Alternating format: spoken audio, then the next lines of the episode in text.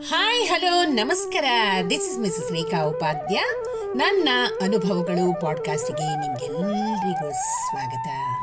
ಬನ್ನಿ ಸ್ನೇಹಿತರೆ, ಇವತ್ತಿನ ಈ ಹೊಸ ಸಂಚಿಕೆಯಲ್ಲಿ ನಾವು ಶಿವನ ವಾಹನ ನಂದಿಯ ಕಥೆಯನ್ನು ಕೇಳಿ ಆನಂದಿಸೋಣ. ಸ್ನೇಹಿತರೆ, ಶಿವನ ದೇವಸ್ಥಾನಕ್ಕೆ ಹೋದಾಗ ನಾವು ಮೊದಲು ನಂದಿಯನ್ನ ದರ್ಶನ ಮಾಡ್ತೀವಿ. ನಂದಿಯ ಎರಡು ಕೊಂಬುಗಳ ಮಧ್ಯದಲ್ಲಿ ಶಿವನ ದರ್ಶನ ಮಾಡ್ತೀವಿ. ಜನರು ತಮ್ಮ ಆಸೆ, ಆಕಾಂಕ್ಷೆಗಳನ್ನು ಆತನ ಕಿವಿಯಲ್ಲಿ ಹೇಳ್ತಾರೆ. ಇದನ್ನು ನಾವು ಕೇಳಿದ್ದೇವೆ ಹಾಗೂ ನೋಡಿದ್ದೀವಿ ಕೂಡ. ನಂದಿಯು ಪರಮೇಶ್ವರನಿಗೆ ದ್ವಾರಪಾಲಕನಾಗಿ ಇರೋದ್ರಿಂದ ನಂದಿಗೆ ಅಷ್ಟೊಂದು ಪ್ರಾಮುಖ್ಯತೆ ಇದೆ, ಸ್ನೇಹಿತರೆ. ಶಿವನ ವಾಹನ ನಂದಿಯ ಬಗ್ಗೆ ಈಗ ರೋಚಕ ಕಥೆಯನ್ನು ಕೇಳಿ ಕಲ್ತ್ಕೊಳ್ಳೋಣ.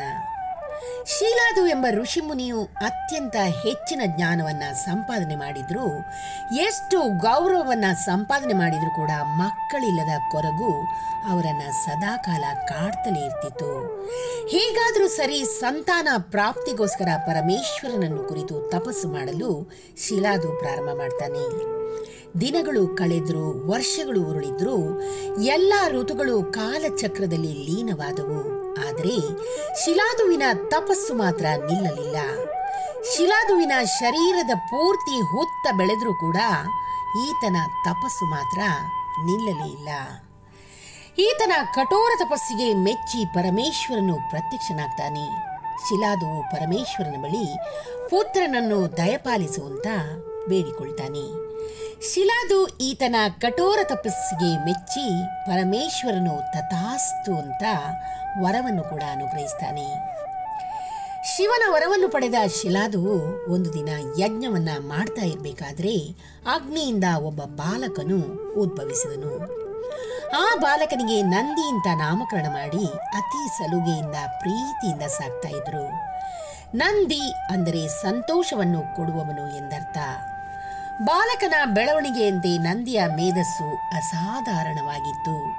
ನಂದಿಯು ಬಾಲಕನಿರುವಾಗಲೇ ಸಕಲ ವೇದಗಳನ್ನು ಮನನ ಮಾಡಿಕೊಂಡಿದ್ದನು. ಹೀಗಿರಬೇಕಾದ್ರೆ ಒಂದು ದಿನ ಇವರ ಆಶ್ರಮಕ್ಕೆ ಮಿತ್ರವರ್ಣರು ಎಂಬ ದೇವತೆಗಳು ಬರ್ತಾರೆ. ಮಿತ್ರವರ್ಣರು ಆಶ್ರಮದಲ್ಲಿ ಬೆಳೀತಾ ಇರುವ ನಂದಿ ಎಂಬ ಹೆಸರಿನ ಬಾಲಕನನ್ನು ನೋಡಿ ತುಂಬಾನೇ ಸಂತೋಷ ಪಡ್ತಾರೆ ಶಿಲಾದು ಋಷಿಮುನಿಯು ಮಾಡಿದ ಅತಿಥಿ ಸತ್ಕಾರಕ್ಕೆ ಸಂತೋಷಭರಿತರಾಗಿ ಹೊರಡುವಾಗ ಬಾಲಕನಿಗೆ ದೀರ್ಘಾಯುಷಿ ಎಂದು ಆಶೀರ್ವಾದ ಮಾಡಲು ಹೋದಾಗ ಒಂದು ಕ್ಷಣ ಹಾಗೆ ನಿಂತು ಬಿಡ್ತಾರೆ. ನಂದಿಯ ಕಡೆ ಹಾಗೆ ಒಂದು ಕ್ಷಣ ನೋಡಿ ನೋಡುತ್ತಾ ದುಃಖ ಪಡ್ತಾ ನಿಂತು ಬಿಡ್ತಾರೆ.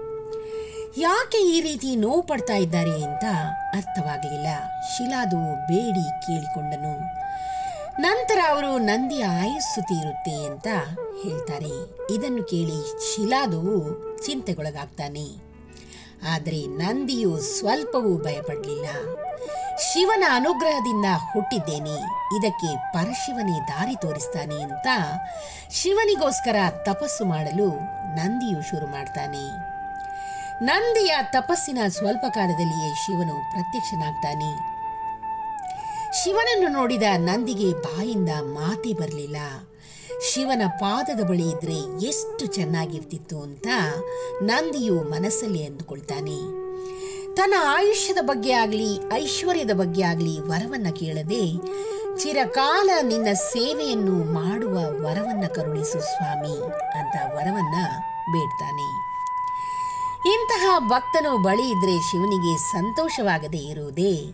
ಆದ್ರಿಂದ ನಂದಿಯನ್ನು ವೃಷಭದ ರೂಪದಲ್ಲಿ ತನ್ನ ವಾಹನವಾಗಿ ತನ್ನ ಬಳಿಯೇ ಇರುವಂತ ವರವನ್ನ ಕರುಣಿಸ್ತಾನೆ.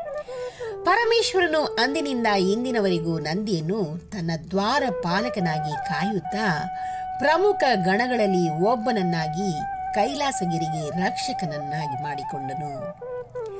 ನಂದಿ ಮತ್ತು ಶಿವನಿಗೆ ಸಂಬಂಧಪಟ್ಟ ಅನೇಕ ಕಥೆಗಳು ಪುರಾ, ಪುರಾಣಗಳಲ್ಲಿವೆ. ಅವುಗಳಲ್ಲಿ ಶಿವನ ಮೇಲೆ ಇರುವ ಗೌರವ ಸ್ವಾಮಿ ಭಕ್ತಿಯು ಕೂಡ ಉಲ್ಲೇಖವಾಗಿದೆ.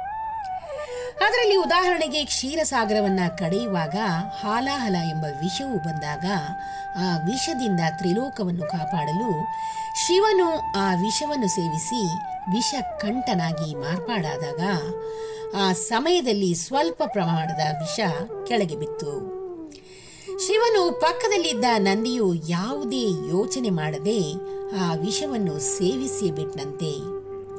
ದೊಡ್ಡ ದೊಡ್ಡ ದೇವ ಸಮೂಹವೇ ಆ ವಿಷದ ಭಯದಿಂದ ಓಡಿ ಹೋಗ್ತಾ ಇದ್ದಾಗ ನಂದಿಯು ಮಾತ್ರ ಶಿವನ ಮೇಲಿನ ನಂಬಿಕೆಯಿಂದ ಆ ವಿಷವನ್ನ ಚಪ್ಪರಿಸಿ ಸೇವಿಸಿ ನಿಶ್ಚಿಂತೆಯಿಂದ ನಿಂತಿರ್ತಾನೆ.